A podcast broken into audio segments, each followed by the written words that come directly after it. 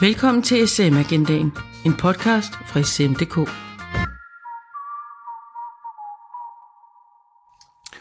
Velkommen til SCM Agendaen, en podcast fra SCM.dk. Mit navn er Jan Stentoft, og jeg er professor ved SDU i Kolding. Og mit navn er Tina Kær, og jeg er kommunikationskonsulent ved SDU i Kolding. Vi er podcastredaktører på SCM Agendaen. Vores opgave er at få os sikkert igennem et spændende emne om komplekse forsyningskæder i et multi-company-perspektiv. Podcasten er sponsoreret af Bredana Excite. Supply Chain Management har fokus på materiale, informations- og pengestrømme fra slutkunden og bagud i distributions- og produktionsnetværk. Nogle forsyningskæder er simple og direkte, mens andre er komplekse med mange aktører fordelt på mange indlandske og udenlandske lokationer. For at sikre konkurrencekraft er virksomheder afhængige af et sammenhængende ERP-system, der f.eks. kan binde salgsselskaber, produktionsselskaber og distributionsselskaber sammen på tværs af landegrænser. Et multi-company ERP-system sikrer, at selskaber inden for samme koncern arbejder på samme platform, hvor man kan undgå langsommeligt og upræcist arbejde med at overføre data mellem selskaber i Excel f.eks. ERP-systemet skal sikre levering af de rette varer i den rette mængde til den rette tid. I denne podcast deltager administrerende direktør Carsten Slot fra Badana Excite i Kolding, hvor podcasten også produceres. Carsten, vil du starte med at sige et par ord om dig selv og Bredana Excite? Ja, det vil jeg gerne. Rent uddannelsesmæssigt så har jeg en baggrund som udvikler og en HD i organisation. Jeg har været her hos Bredana i 27 år, hvor jeg har arbejdet både som udvikler, konsulent, som løsningsarkitekt og med account management. Og i dag er jeg så administrerende direktør, men jeg har stadig fingrene i maskineriet og har i dagligdagen en tæt dialog med kunderne. Badana Excite er en implementeringspartner, der dedikeret fokuserer på ERP-systemet Microsoft Dynamics 365 Supply Chain Management.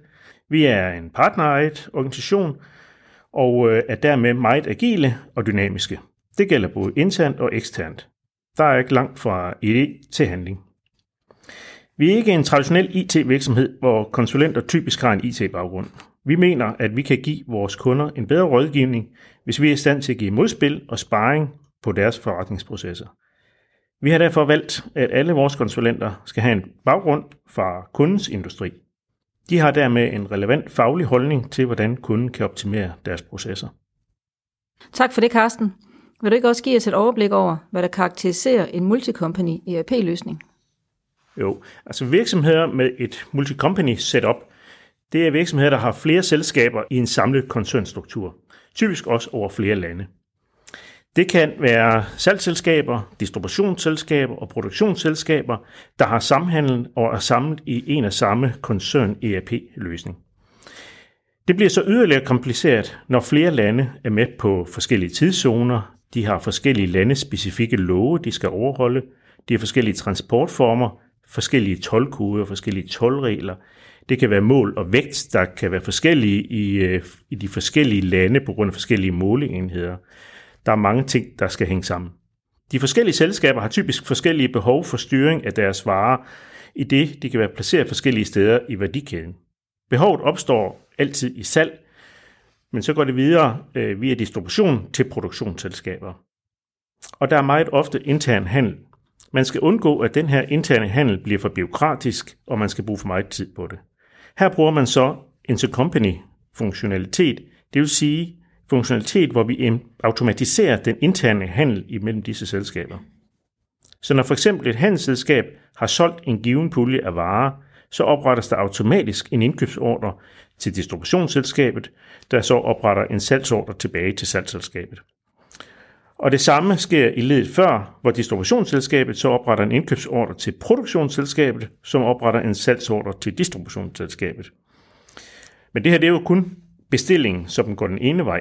Der kommer også en masse den anden vej. Det kan være opdatering af priser og leveringstider. Så der skal opdateres data begge veje igennem hele den her struktur. Og endelig skal der laves en følgeseddel og en faktura, som skal igennem de her led. Det kan være en stor bureaukratisk proces at styre dette manuelt, så med intercompany-funktionaliteten, så kan man automatisere processerne. Hvad er det, I oplever i markedet lige nu? Hvad er vigtigheden af supply chain? Grundlæggende for en virksomhed er salg altid det vigtigste. Men den vigtigste forudsætning for, at salg kan lykkes, det er, at man har en effektiv supply chain. Det vil sige, at man altid har de rigtige varer på lager i de rette mængder på rette tidspunkt. For kan man ikke levere de varer, som kunderne har behov for og de ønsker, så vil man på sigt ikke kunne indfri kundens forventninger, og så kan man ikke fastholde sine kunder på den lange bane.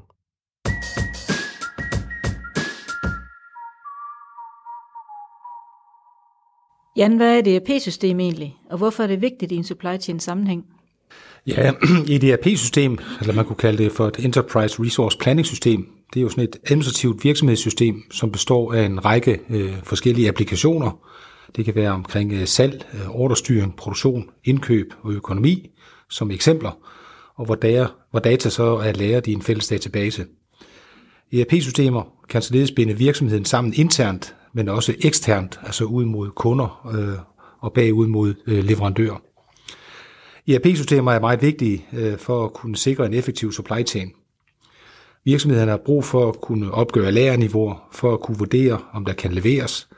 Der er behov for at kunne følge med i, hvor langt produktionsopgaverne er nået, og der kan være behov for at knytte dokumentation til konkrete produktionsopgaver.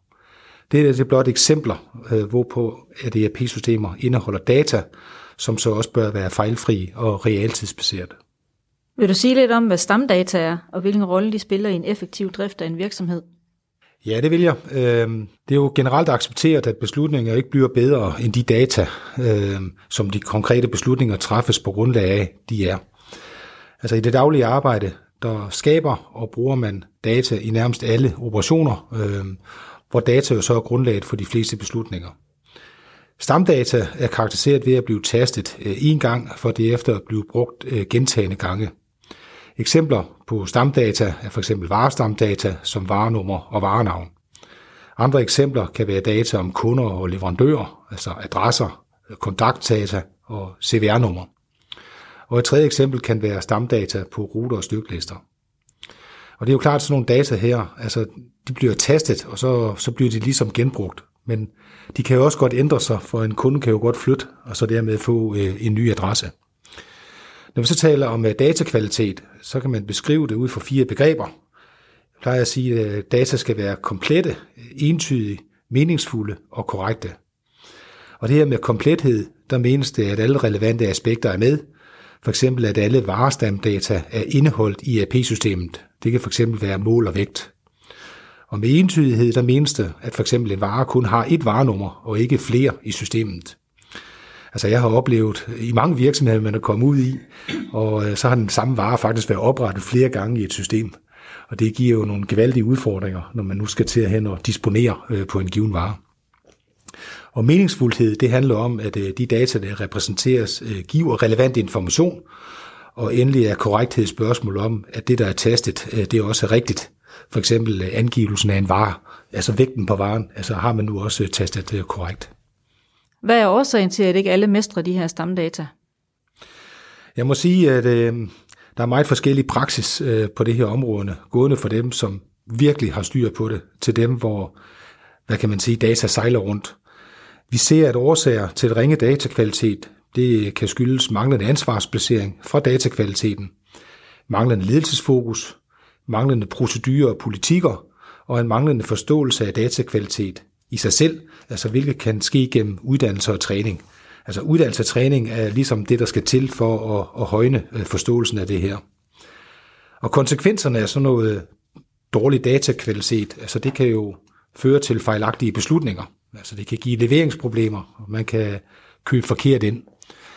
Men det er jo svært at opgøre det her, og det er også svært at sige, hvad koster det egentlig for en virksomhed at operere med dårlige data? Altså det er svært at opgøre. Carsten, hvad er din oplevelse af virksomhedernes udfordringer på stamdatasiden? Altså i et multi-company setup, og hvordan kan det løses?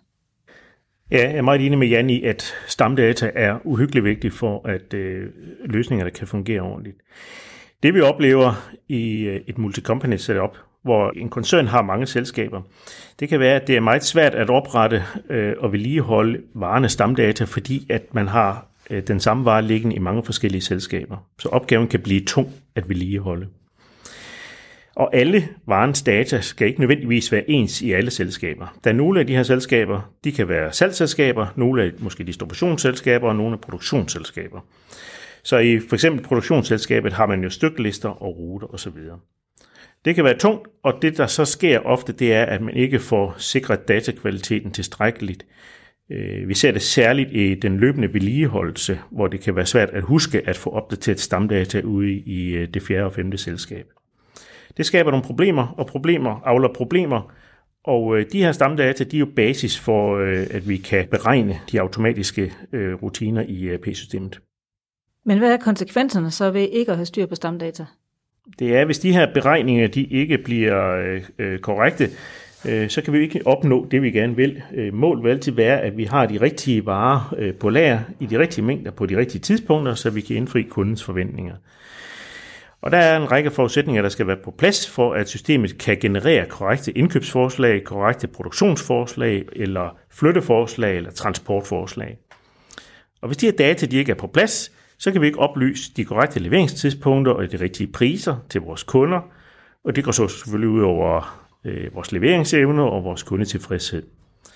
Så problemerne avler problemer, og det kan det vi ofte ser, det er, at det kan være stamdata på en helt lille vare, som måske kun koster 25 øre, men vi ikke har totalt styr på stamdata på den her vare, så betyder det måske, at vi ikke har den vare hjemme. Og det kan være, selvom det er en meget lille, ubetydelig vare, så kan den have stor betydning i en produktion af en kompleks vare.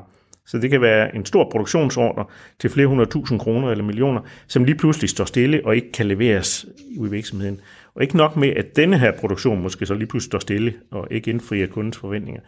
Den kan også bære ude i produktionen, så andre produktioner ikke kan blive gennemført som planlagt. Få alle fordelene med et SCM.dk-abonnement og blive en del af fremtidens forretning. Prøv et 30-dages gratis medlemskab og få adgang til alt låst og ulåst indhold på SCM.dk. Oplever du andre udfordringer i virksomhederne? Sådan helt overordnet er der udfordringer med forecast, prissætning, lagerstyring og at sikre en god ledelsesinformation. Det er alt sammen noget, der er helt vitalt for, at man kan sikre en stærk konkurrencekraft for sin virksomhed.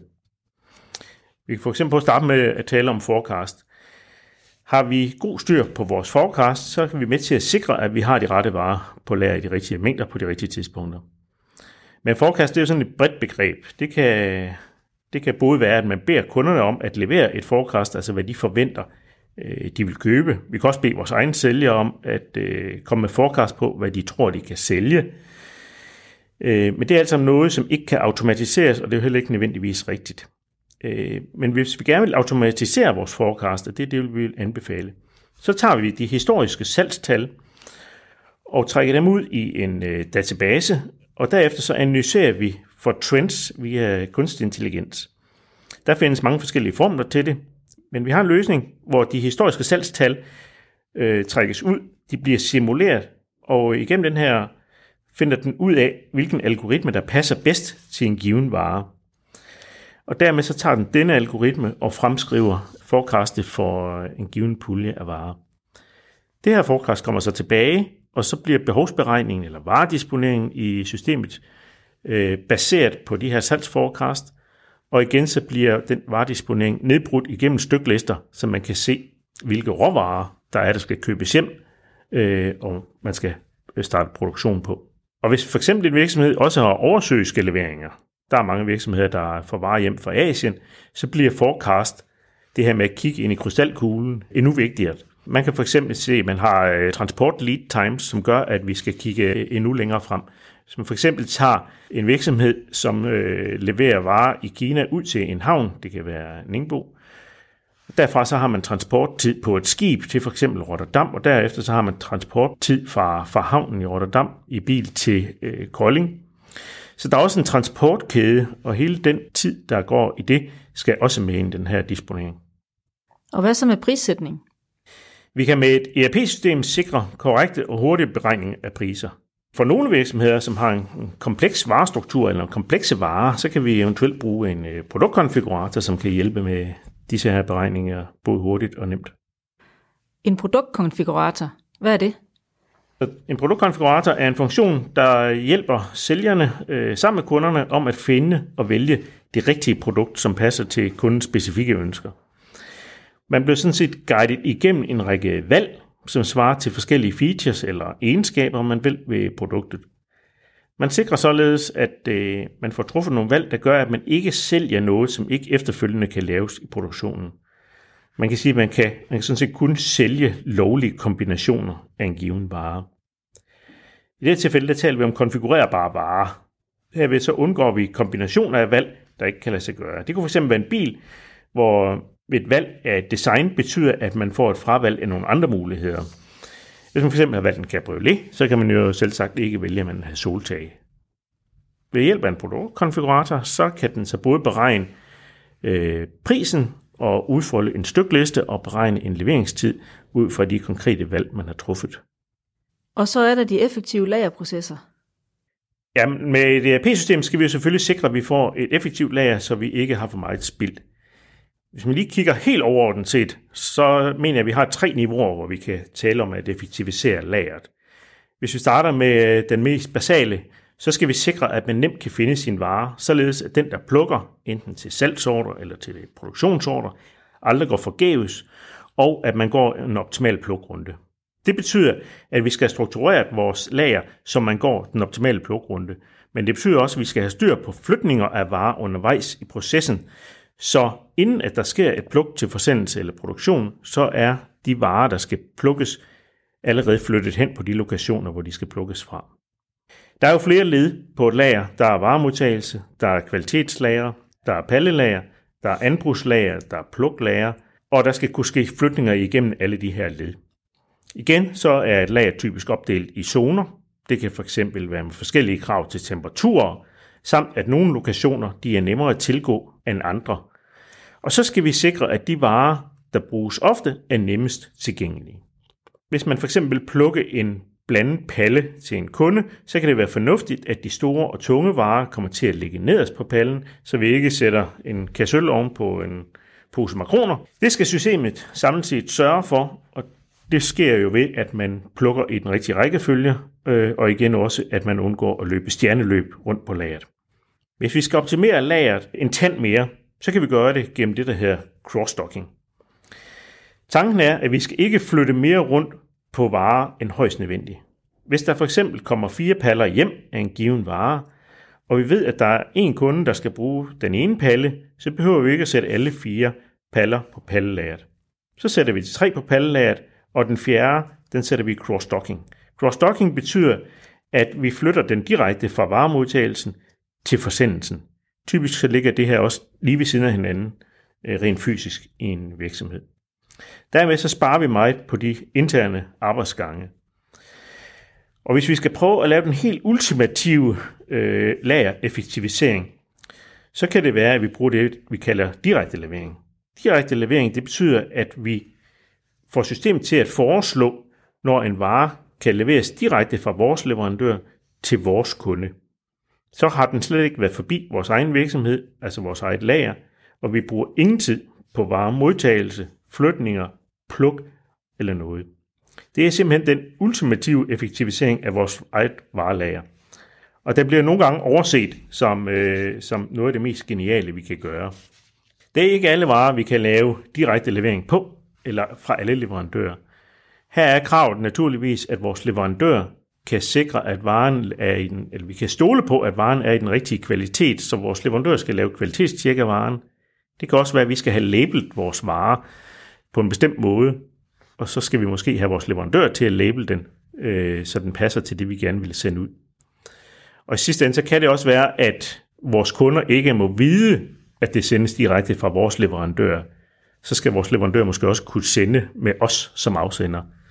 Men kan vi indfri disse her 3 ønsker, så kan vi i den grad effektivisere nogle processer.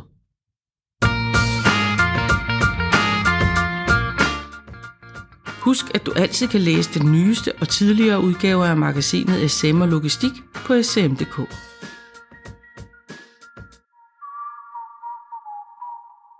Hvad med ledelsesinformation? Hvilke udfordringer står virksomhederne med her? Mange virksomheder de har i dag forskellige former for business intelligence, der kan give dem et beslutningsgrundlag, så de kan træffe de rigtige beslutninger i deres hverdag. Jeg oplever dog, at der er mange, der kigger bagud i deres ledelsesinformation. Det er også naturligt, at man laver en salgsstatistik og kigger på, hvad der er sket. Men basalt set, så er det jo lidt primitivt, for det, der allerede er sket, det kan vi jo i sagens natur ikke gøre noget ved. Eller det er i hvert fald lidt sent at gøre noget ved. Vi mener, når vi kigger ledelsesinformation, at man skal prøve at kigge på det ud fra sine strategiske, sine taktiske og sine operationelle mål. Og ud fra det kigge på, hvad er det for nogle forudsætninger, der skal være opfyldt, for at vi kan indfri disse mål. Og så er det bedre at lave sin business intelligence eller sin ledelsesinformation på de her forudsætninger, som man skal nå. Derved så kan vi sikre, at vi arbejder i den rigtige retning, i stedet for blot at konstatere, om vi har nået vores mål. Jan, de sidste år med covid-19 har sat de globale forsyningskæder under pres. Får det nogen indflydelse for virksomheders globaliseringspraksis og behovet for en multi-company ERP-funktionalitet? Ja, der er ingen tvivl om, at mange virksomheder har været hårdt ramt i deres forsyningskæder som følge af covid-19. Pandemien den har jo afsløret mange sårbarheder, som for eksempel afhængighed til leverandører, altså hvor vi ser, at mange virksomheder her beror rigtig meget på single sourcing. Altså der er faktisk kun en enkelt leverandør at vælge imellem, og det gør dem ekstremt sårbare. Men der er også sårbarhed på prisstigninger, hvor vi kan se, at mange råvarer jo stod en hel dag, og fragtpriser, som jo er steget nogle gange. Altså det er jo flere 1000%. Så nogle kæmpe udfordringer her. Men altså globaliseringen den fortsætter jo, og men vi nok vil se sådan fremadrettet det her noget mere regionalisering, for eksempel med sourcing, produktion og distribution i nogle regionale områder. Det kunne for eksempel være Europa særskilt og Asien for sig. Og virksomheden fortsætter med at offshore, med lavere lønomkostninger og nærhed til markeder som de primære drivkræfter. Og så skal vi huske på, at virksomhedens forsyningskæder, de er jo dynamiske og ikke statiske. Altså, de ændrer sig jo hele tiden, blandt andet ud fra de parametre, vi lige har snakket om. Så der er jo hele tiden behov for at kigge på design af forsyningskæder, som bør være en kapabilitet. Og det at designe sådan nogle forsyningskæder netop i sådan et multi-company-perspektiv, at man så også har fokus på at designe. Vi får mere uforudsigelig og usikker efterspørgsel, også på leverancer for leverandører. Så en tilgang er her at løfte sikkerhedsmarkerne på lagrene. Altså, den skal være højere, og jo mere usikkerhed det er, så skal man også bestille tidligere og oftere.